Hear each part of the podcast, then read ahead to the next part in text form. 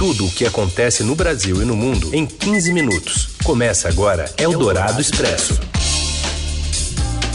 Olá, tudo bem? Bem-vindo! Mais uma edição do Eldorado Expresso, reunindo as informações mais importantes desta quarta-feira na hora do seu almoço. Primeiro nas ondas do rádio em FM 107,3 na Rádio Eldorado em São Paulo e depois no seu agregador de podcast preferido. Tudo bem, Leandro Cacossi? Tudo bem, Carol. Vamos aos destaques então desta quarta, dia 4 de dezembro. Eldorado Expresso.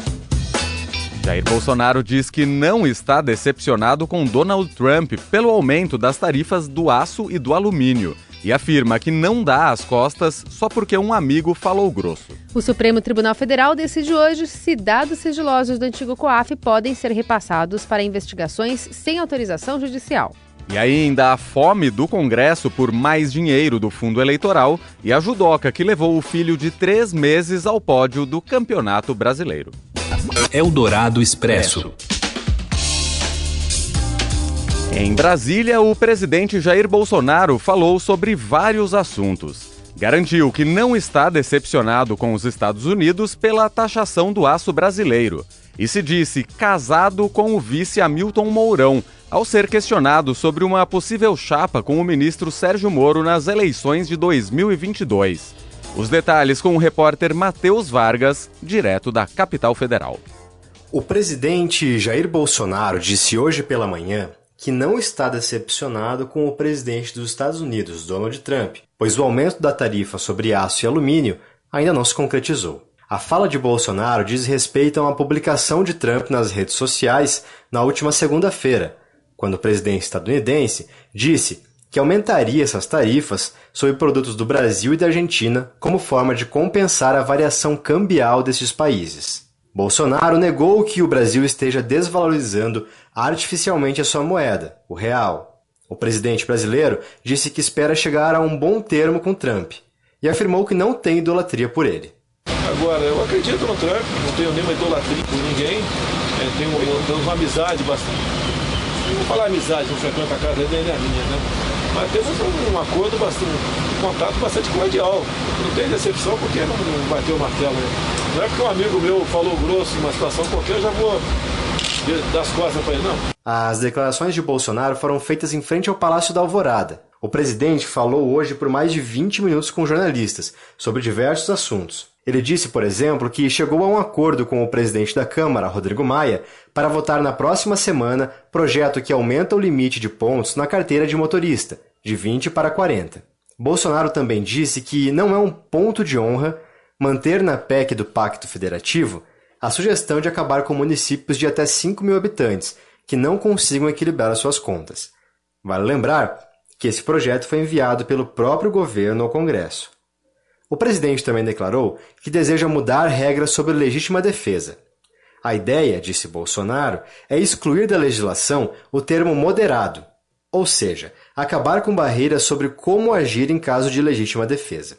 Bolsonaro ainda repercutiu em entrevista que fez ao Estadão o ministro que trata da articulação política do Palácio do Planalto com o Congresso, Luiz Eduardo Ramos. Ramos disse ao jornal que uma dobradinha em 2022 entre Bolsonaro, candidato a presidente, e Moro como vice seria imbatível. Bolsonaro afirmou que por enquanto não há intenção de formar essa chapa com Moro.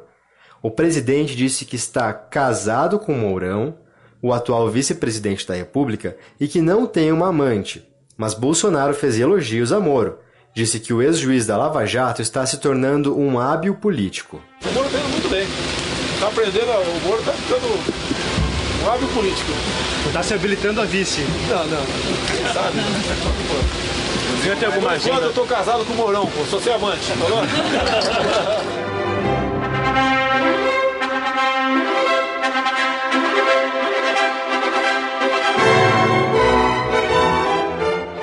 Eldorado Expresso.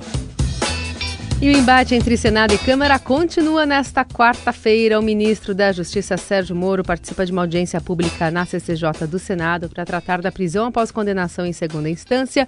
Enquanto isso, na Câmara, o presidente Rodrigo Maia instala hoje uma comissão especial para analisar a proposta de emenda à Constituição que tramita na casa. E as informações chegam com o repórter Daniel Vetterman. Olá, Leandro. Olá, Olá. Carol. Oi. O ministro da Justiça e Segurança Pública, Sérgio Moro, defendeu rapidez no Congresso para aprovar uma proposta que autorize a prisão de condenados em segunda instância. A defesa do ministro vai na contramão de uma estratégia da cúpula da Câmara e do Senado de priorizar uma PEC que está na Câmara dos Deputados e não votar ao mesmo tempo um projeto de lei sobre o tema no Senado. Para o ministro, a proposta serve como uma resposta à sociedade, diminuindo a criminalidade e a sensação de impunidade, após o Supremo Tribunal Federal derrubar a possibilidade de um condenado em segunda instância ser preso. E me parece que nessa maioria apertada e com o voto do ministro Dias Toffoli, essa é a sinalização igualmente do Supremo Tribunal Federal, tanto da possibilidade via PEC como da possibilidade via projeto de lei. Em outra perspectiva, eu não vejo as duas iniciativas como mutuamente excludentes. Não existe nenhum problema em votar a PEC e votar concomitantemente o projeto de lei. Do ponto de vista da justiça e da segurança pública, eu vejo a questão com uma certa urgência. Na Câmara, uma comissão especial para discutir a PEC foi instalada. Já no Senado, há um impasse sobre quando esse projeto vai ser votado. Eldorado Expresso. Os casamentos gays aumentaram 61% em um ano e a eleição do presidente Jair Bolsonaro pode ter contribuído para isso. Quem explica é a repórter Roberta Jansen, direto do Rio de Janeiro. Boa tarde, Leandro. Boa, Boa tarde. tarde, Carolina. Oi. O número de casamentos entre pessoas do mesmo sexo aumentou nada menos que 61,7% entre 2017 e 2018. Em termos absolutos, o número nem é muito alto. Passou de 5.887 para 9.520. Mas surpreendeu os pesquisadores pelo crescimento tão significativo em apenas um ano. A informação faz parte das estatísticas do Registro Civil de 2018, publicadas hoje pelo Instituto Brasileiro de Geografia e Estatística, o IBGE. Segundo o levantamento, a tendência de aumento se repetiu em todas as regiões do país, sendo que no Nordeste o percentual chegou a 85%.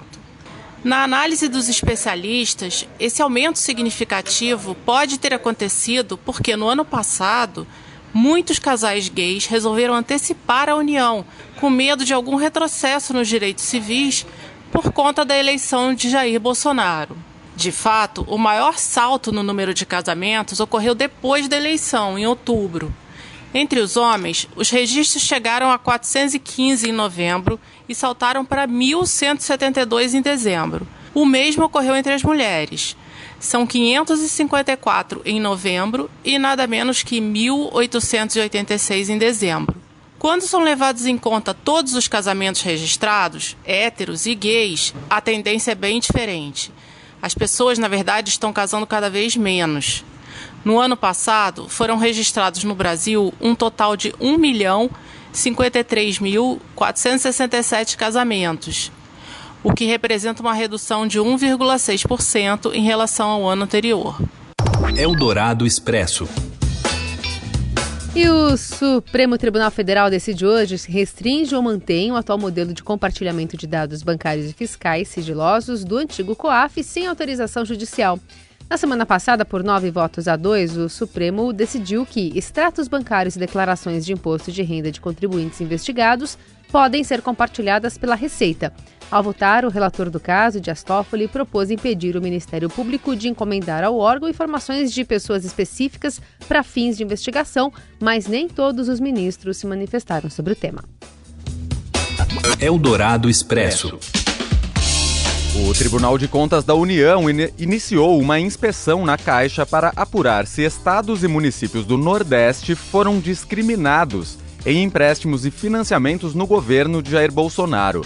A, re... a, representação contra a Caixa foi feita pelo Ministério Público com base em reportagens do Estadão, mostrando que só 2,2% dos recursos concedidos de janeiro a julho deste ano foram para a região. No período, o Nordeste recebeu apenas 89 milhões de reais de um total de 4 bilhões liberados pelo governo federal. A região é governada em sua maioria por políticos de oposição a Bolsonaro. Eldorado Expresso. E o Congresso pode aumentar para 3,8 bilhões de reais o valor do fundo eleitoral para financiar campanhas eleitorais no ano que vem. A proposta do governo é de 2 bilhões, mas foi alterada pelo relator da Lei Orçamentária de 2020, o deputado Domingos Neto, do PSD do Ceará. O aumento de aproximadamente 120% do montante desembolsado nas eleições do ano passado, quando os partidos receberam 1,7 bilhão de reais da União, foi objeto de acordo entre quase todos os partidos da Câmara. Apenas Cidadania, Novo, Rede, Podemos e PSOL se posicionaram contra esse aumento. Líderes partidários afirmaram reservadamente que a proposta do governo era inviável. Eldorado Expresso. O ex-comandante do Exército, general Eduardo Vilas Boas, disse que é favorável à liberação para comércio e produção de medicamentos à base de maconha. O assessor especial do Gabinete de Segurança Institucional foi diagnosticado com esclerose lateral amiotrófica, também conhecida como ELA, em 2016 e não faz uso de canabidiol porque o tratamento não é recomendado para o seu caso. Ontem a Anvisa aprovou o registro e a venda de remédio à base de cannabis em farmácias, mas vetou o plantio da erva. Em entrevista ao Estadão, Vilas Boas concorda com esse veto porque a fiscalização seria muito difícil. Eldorado Expresso. Vamos à página internacional. A tensão entre os presidentes dos Estados Unidos e da França marca a abertura do encontro da OTAN lá em Londres. Hoje é o segundo dia da reunião e a correspondente do Estadão, Célia Frouf, traz as informações para gente. Clima entre os principais líderes está bastante abalado. Ontem, Donald Trump rebateu a avaliação feita pelo seu colega francês, Emmanuel Macron, de que a organização está acéfala. Para o presidente dos Estados Unidos, essa foi uma declaração nojenta. Mas depois, um ao lado do outro, vislumbrou que a relação entre eles ainda seria rósea no futuro. Trump considera injusta a forma como é dividido hoje o orçamento da OTAN. E por isso, e principalmente por causa de um imposto criado pelos europeus para conter o avanço das big techs americanas no continente, ameaçou taxar os produtos locais, citando em especial os vinhos franceses. Mas o que está pegando mesmo nos mercados financeiros nesta manhã foi o que Trump falou sobre o comércio internacional. Segundo ele, as negociações com a China, que já se arrastam há mais de um ano, estão indo bem. Mas o presidente diz que não sabe quando os dois lados poderão fechar um acordo. Esse foi um banho de água fria para os investidores de todo o mundo que esperavam algum tipo de avanço ainda neste ano. Célia Frouf, correspondente do Broadcast em Londres, para a Rádio Eldorado. Eldorado Expresso. Hora do esporte aqui no Eldorado Expresso dessa quarta-feira. A judoca brasileira, uma judoca brasileira, levou mais que uma medalha de ouro ao pódio do Campeonato Brasileiro de Judô. Ela é mãe há apenas três meses. Estou falando da Camila Ima Yamakawa, que levou o pequeno Ali para o lugar mais alto do pódio. Quem conta essa história é o editor de esportes do Estadão, Robson Morelli. Olá, amigos! Hoje eu quero falar de uma história diferente no esporte. No judô, né, com a judoca Camila Yamakawa. Olha só, ela participou do Campeonato Brasileiro, categoria mais de 78 quilos, e foi campeã é, no último fim de semana, numa disputa lá em Santa Catarina. É, e a diferença é que ela levou o seu filho de três meses, três meses, Ali, o pequeno Ali, para participar da competição junto com ela. É porque ela está amamentando, foi mãe há pouco tempo, tinha que retomar a sua carreira, ela está de olho numa vaga é, na equipe brasileira de judô para os Jogos Olímpicos de Tóquio e aí ela não podia perder essa, essa possibilidade de lutar. É, e, e, e, tinha um filho, né? Tinha um filho para amamentar, tinha todo o processo é, do menino novo, o pequeno Ali. E ela falou o seguinte: eu vou levar o menino, vou disputar a competição é, e vou ver o que dá. Não é que ela ganhou